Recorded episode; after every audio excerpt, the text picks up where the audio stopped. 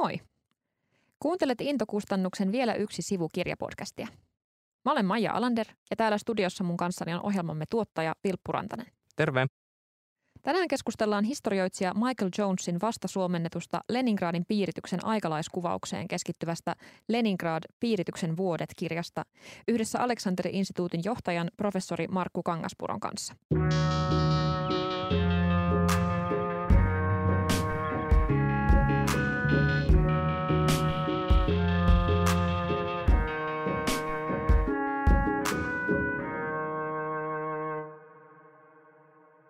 Lämpimästi tervetuloa mukaan jaksoon, Markku Kangaspuro.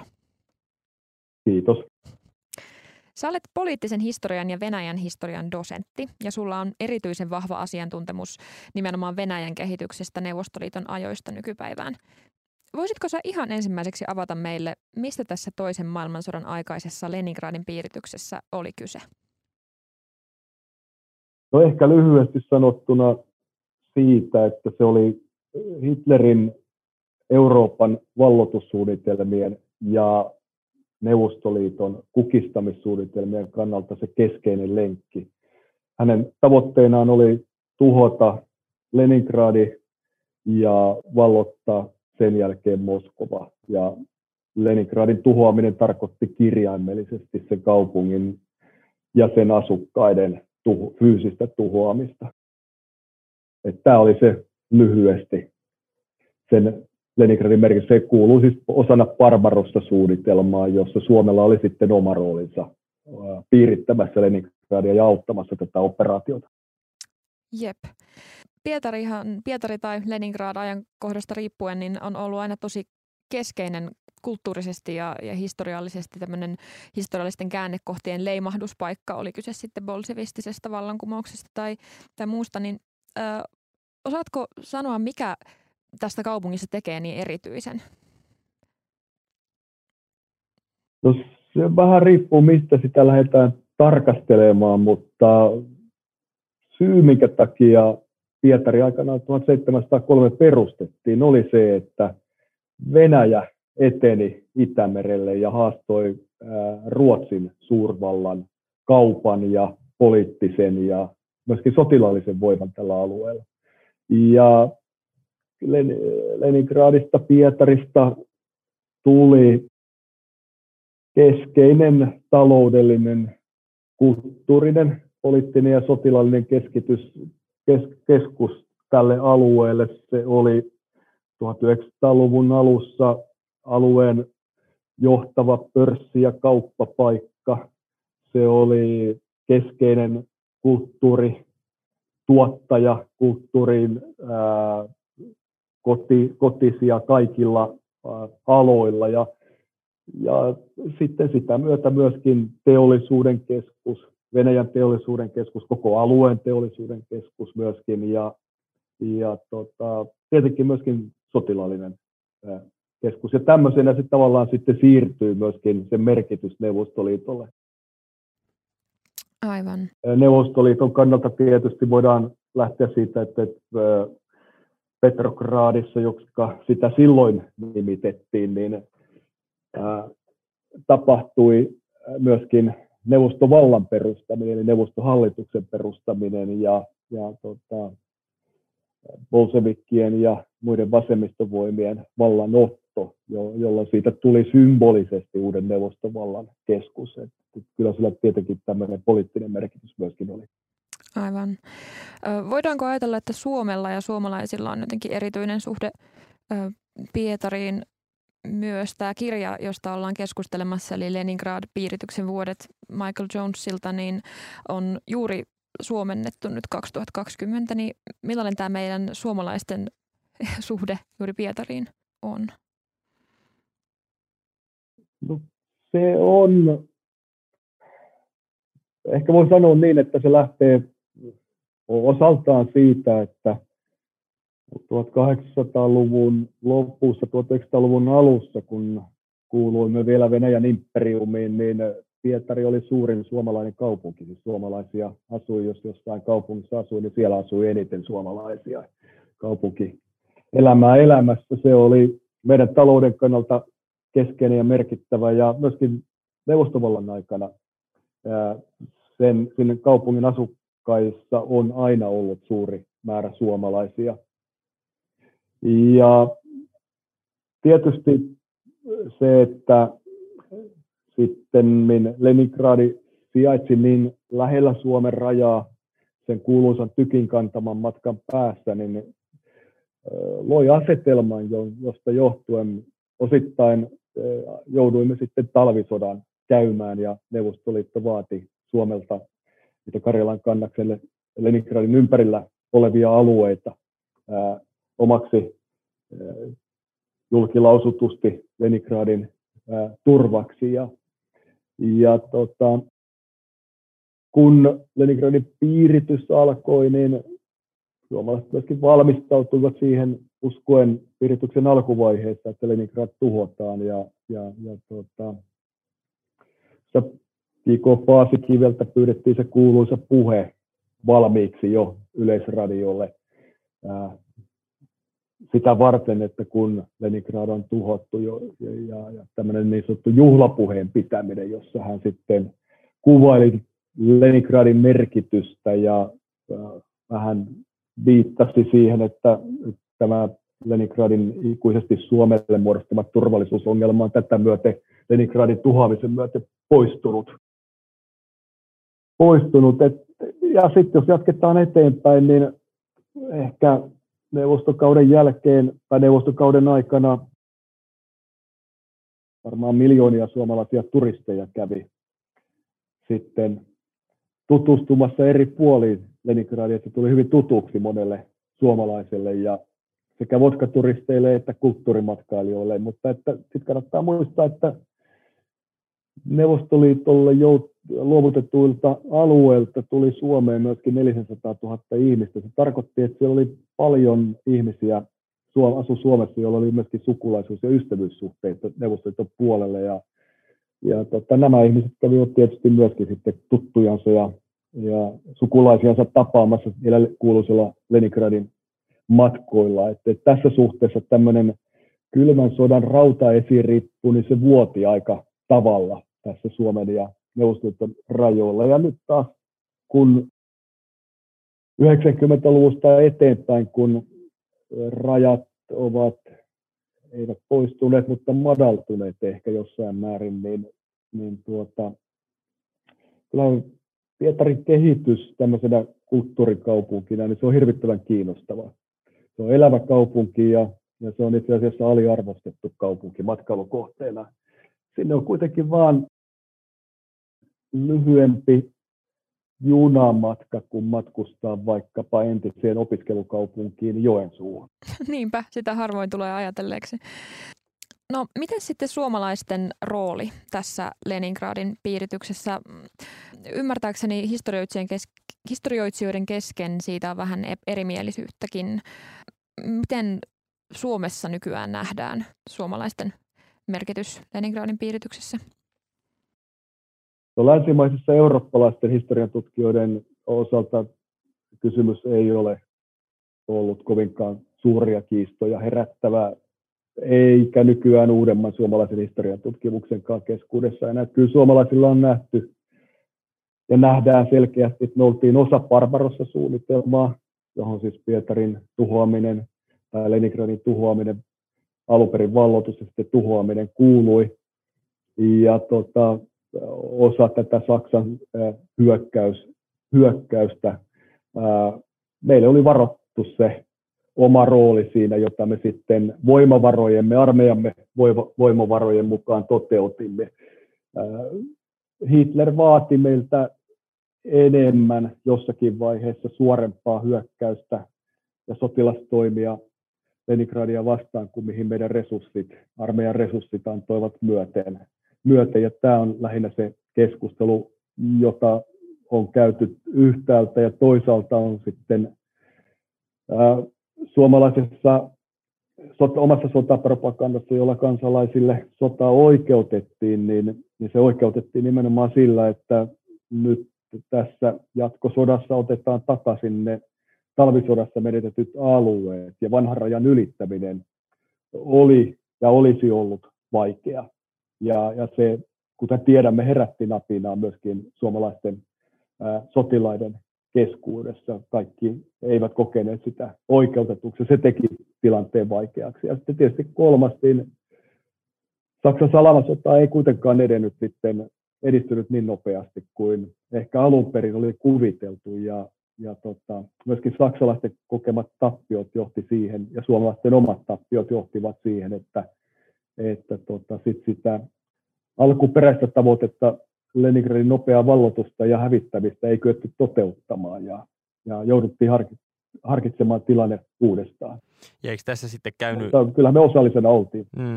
Eikö tässä sitten käynyt myös niin, että Hitlerillä oli ehkä alun perin suunnitelmana päästä sinne Leningradiin, mutta sitten kun se suunnitelma vähän osoittautui liian vaikeaksi, niin sitten päädyttiinkin siihen, että mieluummin saaretaan ja annetaan heidän kuolla nälkään.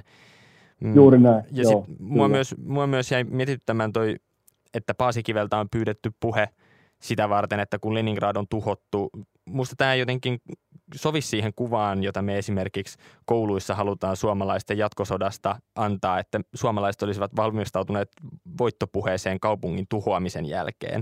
Että se kuulostaa musta aika jotenkin brutaalilta toiminnalta, että suomalaiset olisivat juhlimassa kaupungin tuhoamista. Niin, tässä tuntuu olevan joku sellainen narratiivi siitä pienestä Suomesta, joka taistelee isoa pahaa Venäjää vastaan niin kuin altavastaajana nimenomaan, ei, ei niinkään valloittajana. Joo, se liittyy tietysti siihen, että kun me toisen maailmansodan jälkeen sitten olimme häviäjien puolella, toisin kuin kansallinen historian kirjoitus ehkä joskus antaa ymmärtää, niin tai kuten tuntemattomassa sotilassa sanot, sanot, joku kommentti tuli sitten, että oltiin hyvänä kakkosena.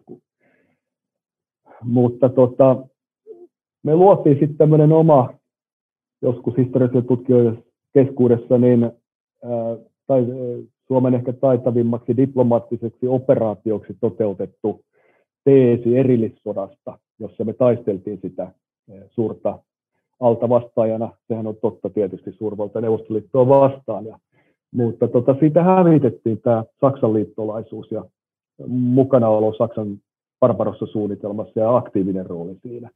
Kaskumaa. Ja tota, se ei tietenkään ole sopinut tähän, tähän kuvaan mukaan, tähän ehkä tähän, tähän asti että, ja tämmöiseen kansalliseen kertomukseen, koska, koska siinä ei nyt haluttu tunnustautua, että oltiin, oltiin sen väärällä puolella tässä isossa kuvassa sitä rintamaa. Kun me sitten päädyttiin kuitenkin kylmässä sodassa sille oikealle läntiselle puolelle. Ja sen takia meille tavallaan sallittiin myöskin jatkaa se, sitä kertomusta, koska se hyödytti myöskin, myöskin kylmän sodan aikana länttä. Tässä Michael Jonesin Leningrad-piirityksen vuodet kirjassa on tosiaan keskeisenä näkökulmana tämä aikalaiskertomus ja niin kuin tavallaan semmoisen pienen ihmisen ääni on päiväkirjamerkintöjä ja paljon kokemushaastatteluja, niin miten tällainen tapa kuvata historiaa vaikuttaa meidän käsitykseen vaikka tämmöisestä näinkin isosta sotatapahtumasta kuin Leningradin piirityksestä, mikä siinä korostuu tai jää puuttumaan? Kyllä se kirja mun mielestä tuo sen ison kuvankin aika hienosti hyvin esille.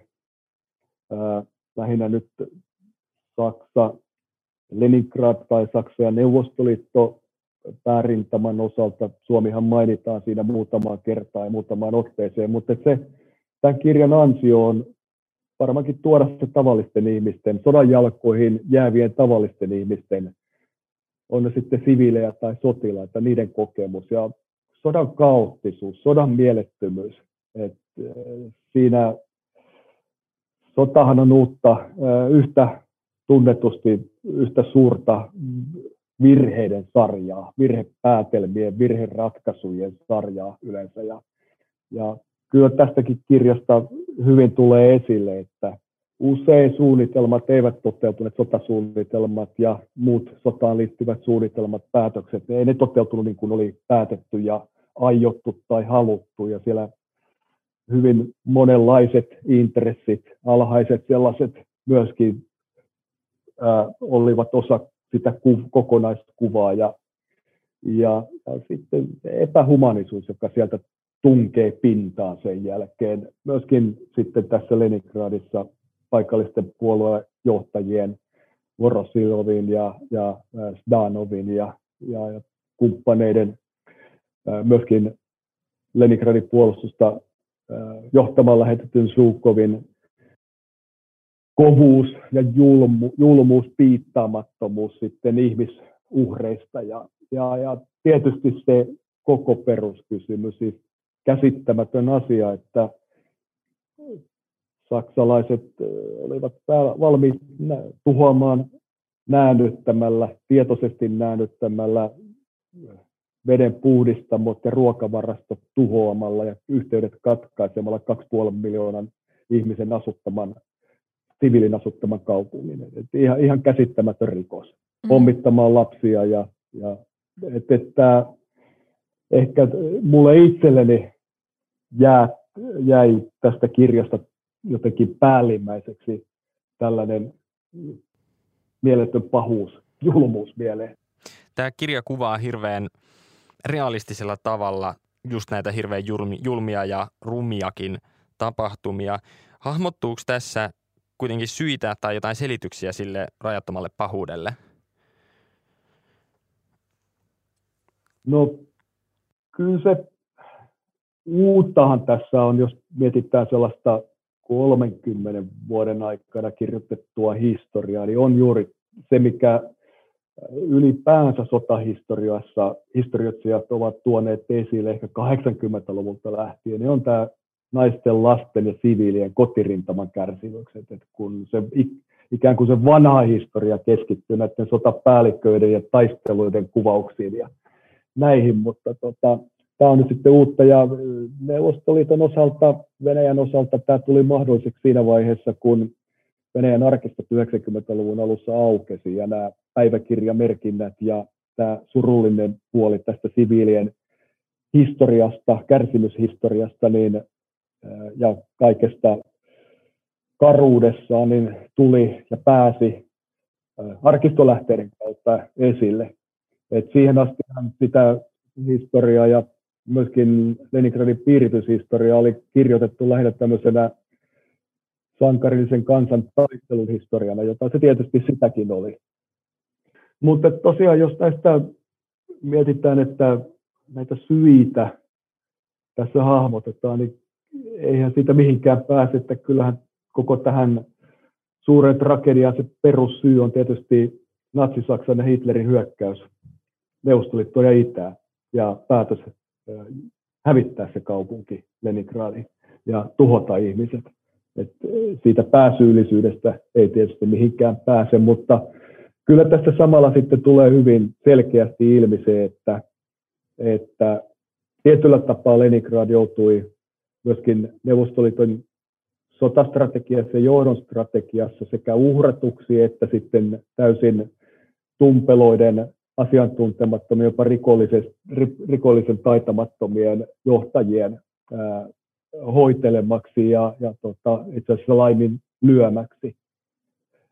Mutta tota, se, mikä tässä tuli kyllä myöskin kiinnostavalla tavalla esille tähän kertomukseen, kertomukseen niin lisänä, oli se, että saksalaiset kuin puna-armeijakaan ja neuvostoliiton johto ei edellä, uskonut jotenkin ja odottanut sitä saksalaisten salamasodan niin nopeaa etenemistä. Ne joutu tavallaan, kun Stalin ja Stalinin esikunta oli laiminlyönyt kaikkien tiedustelutietojen vakavasti ottamisen, jotka kertovat pitkän aikaa etukäteen, että Natsi-Saksa valmistelee hyökkäystä Neuvostoliittoon, niin he eivät edes hyökkäyksen tapahtuessa tahtoneet uskoa siihen, että näin on todellakin tapahtunut ja menossa. Ja, ja tietysti sit sen lisäksi, että Stalin oli tuhonnut koko puna-armeijan ammattitaitoisen johdon, ammattitaitoisimman johdon ja suurimman osan sen johtoa, niin se jo tarkoitti sitä, että, että puna-armeija oli harvinaisen huonosti valmistautunut ylipäänsä sotaan. Että se, mitä ne oli saavuttanut Molotov-Ribbentrop-sopimuksella lisäajan hankkimiseksi, niin ne oli kyllä menettänyt moninkertaisesti näillä puna-armeijan puhdistuksilla ja valmistautumattomuudella siihen sotaan. Ja tämä johti sitten semmoisen panikinomaisiin ratkaisuihin, jossa ammattitaidottomat puoluepamput ja sotilasjohtajat tumpeloivat sitten sekä evakuoinnin että puolustuksen järjestämisen, kaupungin puolustuksen järjestämisen ja rajojen puolustuksen järjestämisen. Ja, ja, ja sitten siinä ruvettiin toteuttamaan hyvin ää, jotenkin karulla tavalla strategisesti tärkeän teollisuuden ensisijaista etu evakuoimista ja sitten työvoiman jättämistä, eli siviiliväestön jättämistä kaupunkiin puolustamaan sitä ja ylläpitämään tuotantoa, joka oli Neuvostoliiton sotilastrategiselta kannalta niin aivan oleellisen tärkeä osa sitä niiden puolustusteollisuutta. Mm. Ja, ja tämä johti siihen sitten kaiken tämän jälkeen sitten niin ilman muuta huomattaviin lisäihmishenkien menetyksiin. Tähän väliin nopea vinkki podcastin julkaisijalta. Nämä ja monet muut kirjat löydät Intokustannuksen verkkokaupasta osoitteesta intokustannus.fi. Liittymällä Innon ystäväksi saat 20 prosentin alennuksen kaikista verkkokaupan tuotteista, myös alehinnoista. Lisätietoja verkkosivuilta. Monia Innon kirjoja on saatavilla myös marketeista, kirjastoista, kirjakaupoista sekä e- ja äänikirjoina. Tässä jos tosiaan juuri Leningradin tavallinen kansa on niin kuin monesta suunnasta jäänyt vähän niin kuin alle ja uhrin asemaan sekä omien että, että hyökkäjien puolelta. Ja, ja tätä kirjaakin on siis kuvattu jotenkin kunnianosoitukseksi ihmismielen sinnikkyydelle Herald-lehdessä ja, ja muutenkin kuvaukseksi ihmisyydestä tai ihmisyyden pahuudesta tai, tai jostain tämmöisestä universaalimmasta, niin onko se onko se haitallista, että me katsotaan tällaista jotenkin inspiroivana kertomuksena ihmisyydestä, kun kyse on kuitenkin historiallisesta tapahtumasta, johon on vaikuttanut monet historialliset kehityskulut? Vaikea kysymys. Kyllä se hiljaiseksi vetää joka kerta, kun käy vaikka Pietarissa, nykyisessä Pietarissa siinä Piskarjovin hautausmaalla, jonne noin 800 000 lenigradilaista ihmistä on haudattu nimettömänä pääosin. Ja tota, se on jotenkin epäinhimillinen inhimillinen ponnistus jota, ja ihmisyyden osoitus, jota ne ihmiset on ää, näyttänyt osoittanut meille säilyessään ylipäänsä hengissä ja, ja pystyessään jollakin tasolla edes pitämään sen elämän langan käsissään.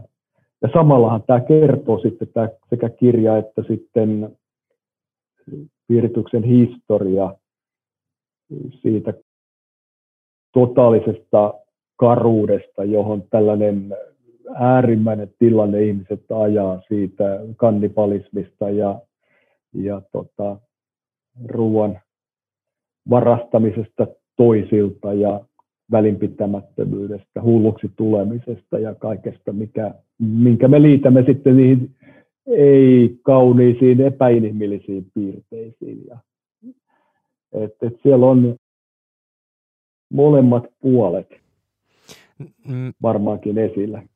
Voiko sun mielestä nähdä ongelmallisena sen, että esimerkiksi suomalaiset ei tunnusta ehkä samalla tavalla tai tiedosta samaa aikaa omaa vastuuta Leningradin piirityksestä, kun me kuitenkin halutaan nähdä tämä inspiroivana esimerkkinä ihmisyydestä?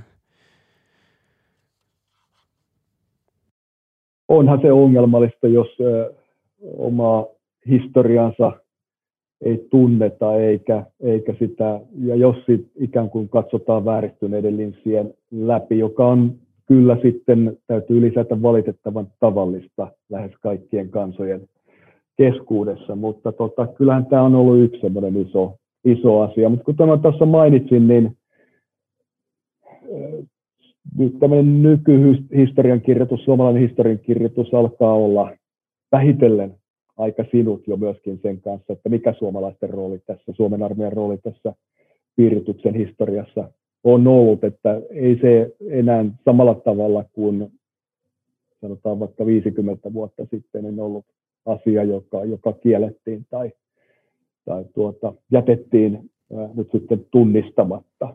Jep. Michael Jones, historioitsija, joka on tosiaan kirjoittanut tämän kirjan, niin on britti ja hän on tullut matkustanut tänne Venäjälle tekemään näitä haastatteluja. Vaikuttaako tämä näkökulma ehkä siihen, että miten tämä kirja on kerrottu tai mitä siinä käsitellään? Ja onko sulla tietoa siitä, että onko Venäjällä julkaistu, miten, miten Venäjällä on käsitelty tätä samaa tapahtumaa? Venäjän oma tutkimus on edennyt ja, ja tota, kehittynyt sieltä juuri niistä mainitsemistani 90-luvun alussa tapahtuneista arkistojen avautumisesta lähtien, niin huimin askeleen ja siellä on kirjoitettu akateemista korkeatasosta hyvää tutkimusta paljon. Et, et, ongelma Venäjän puolella on lähinnä se konservatiivinen ää, kulttuurinen käänne, jota, jota valtiojohdon taholta, hallitsijoiden taholta on nyt ryhdytty ikään kuin poliittisista syistä ää, hyödyntämään ja viemään eteenpäin. Ja, ja siinä tällainen ää, niin sanottu oikeaoppinen historiankirjoituksen suosiminen ja, ja, ja päälle päsmäröinti siinä.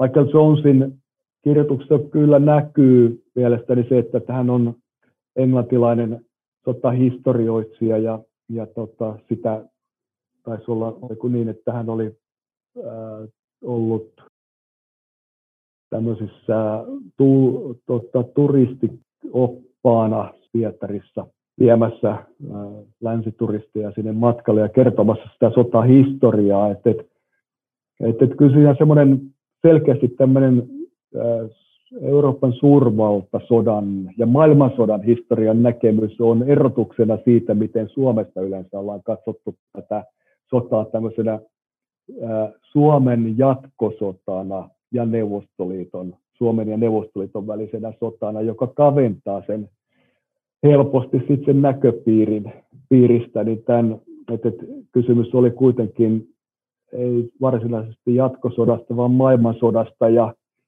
ja tota, suuresta eurooppalaisesta maailmansodasta, jossa, jossa tota, päärintamasuunnatkin olivat muualla sitten, mutta että se on vähän perspektiivistä. Kyllä tämä perspektiivi tässä näkyy selkeästi ja, ja tota, sitten tämä Jonesin ote, jossa hän tarkastelee sitä Britannian liittolaisena sotinutta Neuvostoliiton historiaa ja, ja tota, Leningradin puolustustaistelua niin kuin tässä kontekstissa. Mm. Sun erityisala on nimenomaan Venäjän historia. Satutko kuitenkin tietämään, että miten just tätä on käsitelleet esimerkiksi saksalaiset Leningradin piiritystä, joille kuitenkin varmaan aika ison osa vastuusta tämän historiallisen tapahtuman osalta voi vierittää? Niin, kyllähän saksalaiset siitä sen päävastuun ilman muuta kantaa. Saksa, jos joku on äh, ollut se kansakunta, joka on oman Natsi-Saksan historiansa ja maailmansodan historiansa läpi perannut ja hyvinkin perusteellisesti käsitellyt ja käsittelee sitä edelleenkin. Et, et, Saksan historia, politiikkahistoria, oman historian ymmärryksen, ymmärryksen käsitteleminen, fasismin historian käsitteleminen, se on esimerkillistä. Ihan lähes voidaan sanoa, että mihin muuhun eurooppalaisen kansaan tahansa verrattuna. Ja varmaan, varmaan myös maailman mittakaavassa siinä mielessä, että saksalaiset myös toisen maailmansodan aikaiset operaatiot, mitä kaikkea löytyy holokaustista ja näistä, niin kuin, että helposti sittenkin mieleen se, että tämä niin kuin Leningradin piirtys esimerkiksi jää vaikka kouluhistoriassa käsittelemättä, koska joudutaan käsittelemään paljon jotenkin räväyttävämpiä tai selkeämmin pahoja asioita, mutta sitten että sieltä löytyy aina lisää tätä tätä, tätä, että mitä kaikkea jollain rintamalla on tehty, yksittäisiä taisteluita, tai että Leningradin piiritys nyt ei ollut mikään yksittäinen taistelu varsinaisesti, vaan monta vuotta kestänyt piiritystilanne siviilejä kohtaan. Mua kiinnostaa tässä kirjassa kerrotaan siitä piirityksen arjesta ja siitä, miten siellä kuitenkin sitten saatiin se kaupunki pyörimään jollain tasolla, jotka ihmiset tietysti näki nälkää ja tavallinen elämä oli jossain määrin mahdotonta kuitenkin siinä kerrotaan tämmöisestä Sostakovitsin seitsemännen sinfonian esityksestä, jossa paikallinen sinfoniaorkesteri kuitenkin esitti tämän seitsemännen sinfonian ja se oli iso tapahtuma siellä. Mitä tämä kirja kertoo kulttuurivoimasta ja merkityksestä näin äärimmäisessä tilanteessa? Sä kysyitte jossain vaiheessa tätä Leningradin Pietarin erityismerkitystä, niin ehkä juuri tämmöisenä kulttuuripääkaupunkina tämä Sostakovitsin seitsemännen sinfonian esittäminen siellä niin, niin tulee, tulee niin konkretisoi ja symbolisoi sitä sen suurta, suurtakin henkistä merkitystä. Se oli varmaan yksi, juuri yksi osa sitä ihmisen ihmisyyden, ihmisyyden säilyttämistä ja ylläpitämistä siinä sen sodan kauheuksien ja piirityksen kauheuksien kuoleman nälän keskellä. Että et, et kuitenkin kulttuuri, sillä oli rooli ja se on kyllä liittynyt aina pietarilaisten, leningradilaisten omaan identiteettiin, siihen, että miten he ovat mieltäneet oman olemassaolonsa ja mitä on olla pietarilainen tai leningradilainen. Ja tässäkin mielessä sillä varmaan oli iso merkitys juuri siten, kun tässä kirjassa on kerrottu. Pyrkiikö tämä kirja sun mielestä enemmän kuvaamaan historiallista tapahtumaa vai ihmisyyttä? Kyllä siinä varmaan tulee molemmat puolet. Ihmisyyshän ei ole mun mielestä abstrakti asia. Että, että jos me mietitään vaikkapa Jugoslavian sisällissota tai Ruandan kansanmurhaa, niin, niin tota, johon tämä Leningradin tuhoamispyrkimys, yritys ja, ja noin tätä nykyään lasketaan, että yli miljoona ihmistä kuoli sen piirityksen aikana, niin puhutaan kansanmurhasta. Että, että, että kyllähän se tuo silloin konkreettisessa tilanteessa esille sen ihmisyyden kaikki puolet.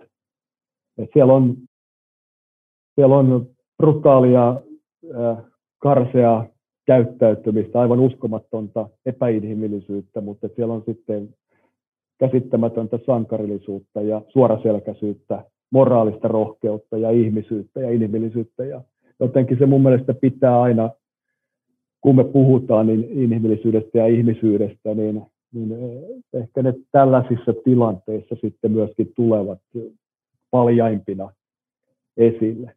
Ja se koko ihmisen kirjo, se, että ihmisessä on useita sävyjä, se ei ole mustavalkoinen, niin se näkyy myöskin tässä. Jep. Tähän väliin vinkki kaikille podcastin kuuntelijoille. Saat 20 prosentin alennuksen intokustannuksen verkkokaupasta liittymällä Innon ystäväksi – Nämä ja lukuisat muut kirjat hankit siis kätevästi osoitteesta intokustannus.fi. Öm, historian kirjoittajat, historioitsijat on tällaisia tapahtumia kuvatessaan vielä aika vahvasti just joidenkin historiallisten dokumenttien ja arkistojen ja haastattelujen varassa, kun taas nykyään ne asiat, mikä tapahtuu tällä hetkellä, niin on niin kuin välittömästi dokumentoitavissa. Jokaisella on oma älykännykkä ja heti voi viitata asiat eteenpäin ja niin kuin tavallaan tämä ekosysteemi, jolla tietoa tuotetaan, on tosi erilainen nykyään. Niin Miten tarina Leningradin piirityksestä kerrottaisiin, jos tämä kaikki tapahtuisi nyt? Mikä siinä korostus eri tavalla? Varmaan sellaiset visuaaliset ö, kammottavat kuvat siitä tuhosta, nälkää nääntyvistä ihmisistä. Niitähän dokumentoitiin piirtämällä. Ihmiset ovat, tekivät omia luonnoksiansa tai taiteilijat piirroksia katunäkymistä ja olen käynyt katsomassa siinä Pietarin piiritysmuseossa näyttely, jossa piirroksia oli esillä ja oli ihan aiheellisesti merkitty, että nämä ei ole sopivia, osa näistä kuvista ei ole sopivia lasten nähtäväksi, mutta että se ehkä tulisi, ja sillä on oma voimansa, että se on, tietää, että se on jonkun ihmisen piirtämä ja kuvaama se ää, tapahtuma, kun joltakin on leikattu ää, pakarasta palanen syötäväksi tai vesireillä vedetään kuolleita kadulta pois tai lastataan kuorma-autoon tai jotain muuta vastaavaa.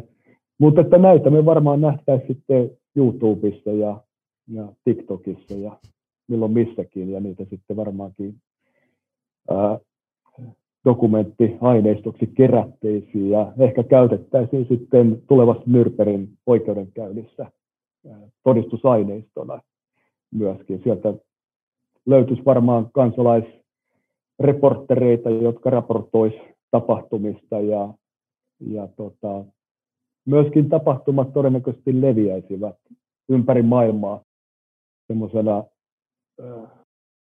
Leningradin holokaustyyppisenä ilmiönä, ilmiönä maailman tietoisuuteen hyvin nopeasti ja olisivat lähteneet leviämään ihan toisella tavalla. Että, että harva ainakaan niistä henkilöistä, joilla tämä internet sitten on käytössä ja älykännykät on olemassa ja ovat näissä eri sosiaalisen median kanavilla, niin voisin sanoa, että emme tienneet. Ja varmaan esimerkiksi Suomeen olisi kohdistunut jonkunlaista painetta julkisuuden kautta, jos nämä kaikki kauheudet olisi ollut reaaliaikaisesti kansainvälisessä tiedossa, että mitä siellä Leningradissa tapahtuu ja suomalaiset on vain kymmenien kilometrien päässä pitämässä porttia kiinni. Jep.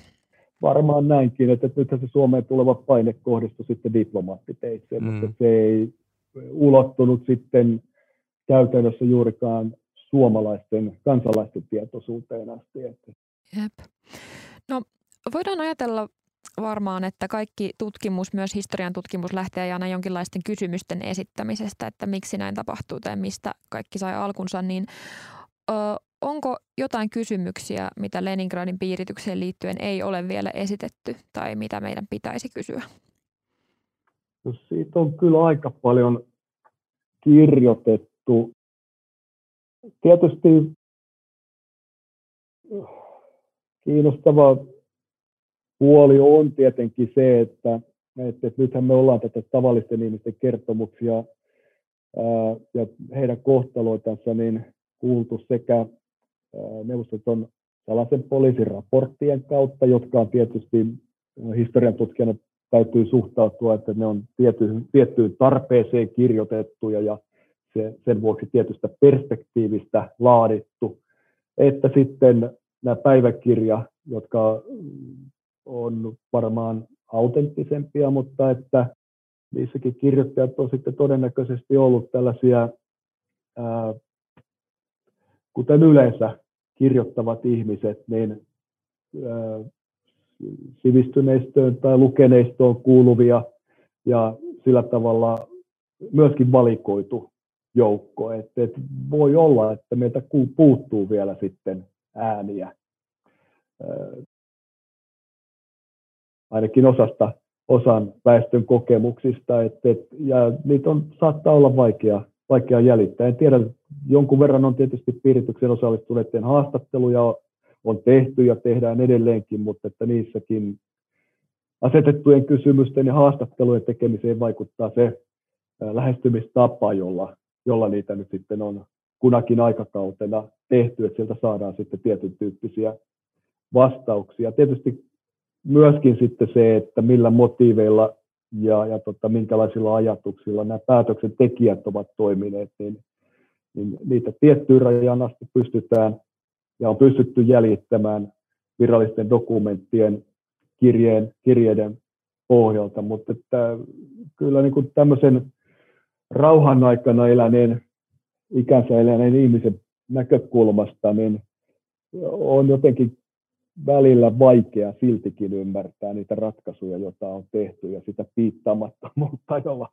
päätöksiä ihmisten kohtaloista on tehty. Et, et, et se, on, se on jotenkin sellainen seikka, joka on vain ehkä iso kysymysmerkki. En tiedä, saammeko siihen koskaan vastausta.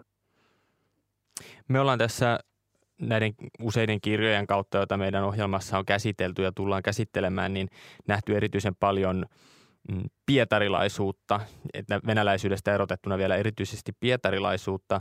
Osaatko sanoa, että onko nimenomaan pietarilaisessa kulttuuriperinnössä tai historiassa jotain, joka ehkä auttoi tai sitten jollain tavalla vaikutti pietarilaisten kykyyn selvitä tästä tragediasta? No ehkä siihen vaikutti se, että, että Pietarilla on aina ollut vahva oma identiteetti ja ihmiset ovat kokeneet siinä olevansa juuri niitä pietarilaisia, jotka puolustaa sitä omaa paikkaansa, omaa historiansa, omaa identiteettiä, kulttuuriidentiteettiä ja, ja tota, itse asiassa ympärillään olevaa maailman taidetta, taideaarteita ja, ja sitä kautta sellaista maailman kulttuuriperintöä myöskin.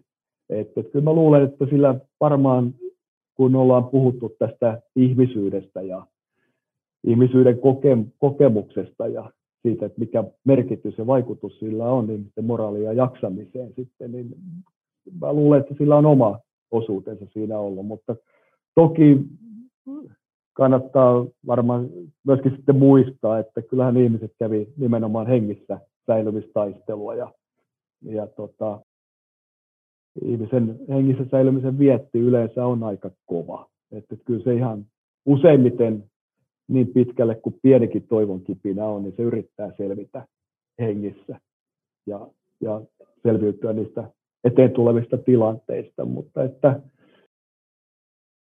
kyllä mä uskon, että tällä Pietarin vanhalla, vanhalla historialla ja identiteetillä niin oma merkittäväkin roolinsa tässä on ollut. Ja varmasti myös sillä merkityksellä, joka on ymmärretty Leningradilla, silloisella Leningradilla nimenomaan olevan Neuvostoliiton kokonaisuudelle, että nimenomaan tämä, kun puhuttiin aikaisemmin, että se on kulttuuripääkaupunki, niin olisihan se ollut Pietarin menettäminen todella iso isku ja olisi saattanut vaikuttaa koko sodan kulkuun nimenomaan henkisen olemisen kautta sen, että menetimme kulttuuripääkaupunkimme. Moskova on edelleen olemassa, mutta että, että historia kuitenkin on Pietarissa niin paljon. Olisi se ollut siis se kulttuuripääkaupungin lisäksi hän oli tietysti vallankumouksen, Neuvostoliiton vallankumouksen keskus ja koko sen olemassaolon perusta tiet, sitä kautta, vähintäänkin symbolisesti. Ja tota, se, että sotilas strategisesti, niin Leningradin piiritys sitoi valtavan määrän saksalaisia joukkoja sinne, jotka olisi Leningradin kukistumisen jälkeen lähetetty Moskovan rintamalla kukistamaan Moskovaa. Ja ne seuraavat suuret taistelut käytiin nimenomaan Moskovan edustalla sitten, ja se Stalingradin lisäksi ratkaisutaistelut. Ja se, että saksalaiset eivät saaneet sitten Moskovan kukistamiseen tarpeeksi voimaa, niin osa syytä siihen oli se, että osa saksalaisjoukoista oli todellakin sidottu piirittämään Leningradia. Eli jotain pohjaa kyllä tälle Herald-lehden lausunnolle ihmis, ihmisyyden sinnikkyydestä tai osoituksesta sinnikkyydestä. Miten tämä piirityksen aika näkyy nykyisessä Pietarissa ja pietarilaisuudessa? No, kävelemällä Pietarissa niin on yhä mahdollista nähdä talojen seinissä niitä ammusten aiheuttamia reikiä, jättämiä jälkiä rakennusten seinissä yhtään pietarilaista perhettä ei varmaankaan kaupungissa asu, joka sukulaisia tai perheenjäseniä ei olisi kaatunut, kuollut tässä piirityksessä. Ja kyllä se Leningradin piiritys, se on lähtemätön osa nyky-Pietarin identiteettiä myöskin. Se on tietysti osittain se on tämmöinen historiapoliittinen kiistakysymyskin, siitä käydään myöskin kaupungissa ja nuoremman polven keskuudessa kiistaa näistä vähän samoista asioista, mistä nyt olemme keskustelleet, mutta, mutta ihmiset ylipäänsä ottavat sen, ja itse asiassa koko kaikki vähintäänkin Euroopan puolen osa Venäjää, jonka tuntee tämän kaupungin piirityksen historian, niin ottavat sen äärettömän vakavasti. Ja, ja siinä mielessä se, se on ehkä semmoinen hyvin lähelle, lähelle ja emotionaalinenkin asia, että siitä on ainakin suomalaisten turha lähteä leikkiä laskemaan tai vitsailemaan tästä asiasta. Jep. Tämä on ollut hieno keskustelu ja silmiä avaavaa. Onko jotain tästä teoksesta tai piirityksestä, jota sä haluaisit vielä sanoa?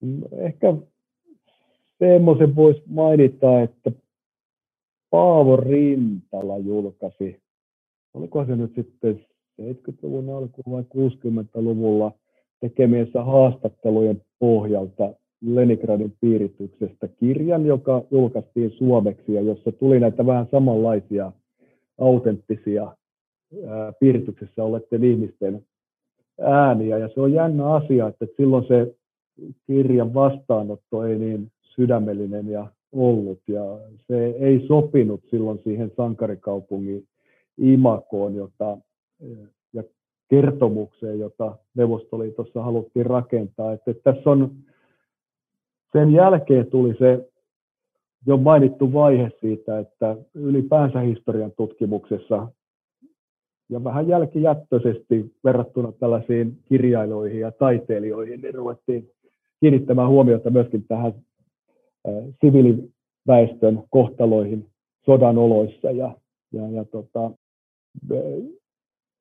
sitä kautta niin myöskin venäläisten itsensä ja pietarilaisten itsensä tietoisuuteen on, ja keskusteluihin on noussut tämä inhimillisen kärsimyksen puoli sen sankaruuden ja sankarillisuuden lisäksi ja rinnalle. Ja, ja tämä, tämä, että se oli niin pitkään vaiettu nämä karmeat, sodan aiheuttamat ja piirityksen aiheuttamat karmeat puolet ja tappiot ja vaikkapa lasten, lasten äh, lähettäminen olevinaan äh, turvaan tietämättä saksala, lähestyviä saksalaisten, saksalaisten joukkojen syliin suorastaan. Ja, ja sitten se, että saksalaiset pommitti, pommitti täysin tietoisesti näitä lapsia, tappoi mahdollisesti parikin tuhatta evakuoitua lasta, niin että, tällaiset kertomukset tulee julki ja keskustelua. Se on varmaan terapeutti, se on hirveän tarpeellista myöskin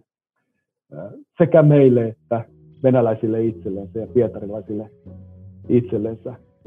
Ja toivon, että se toimii myöskin semmoisena tietynlaisena vastalääkkeenä tälle uusmilitaristiselle historiankirjoitukselle, jota Venäjällä tällä hetkellä nyt sitten pitää enemmän tai vähemmän näyttää suosivan. Kuva sankaruudesta laajenee, se on terveellistä. Kiitos tosi paljon tästä keskustelusta, professori Markku Kangaspuro. Joo, kiitos.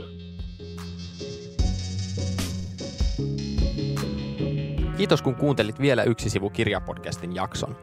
Michael Jonesin teoksen Leningrad piirityksen vuodet löydät Intokustannuksen verkkokaupasta osoitteesta intokustannus.fi. Liittymällä Innon ystäväksi saat 20 prosentin alennuksen kaikista verkkokaupan tuotteista.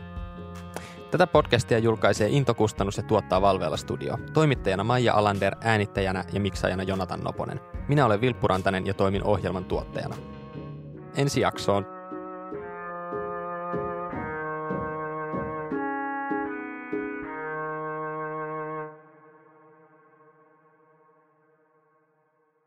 Valveilla Studio.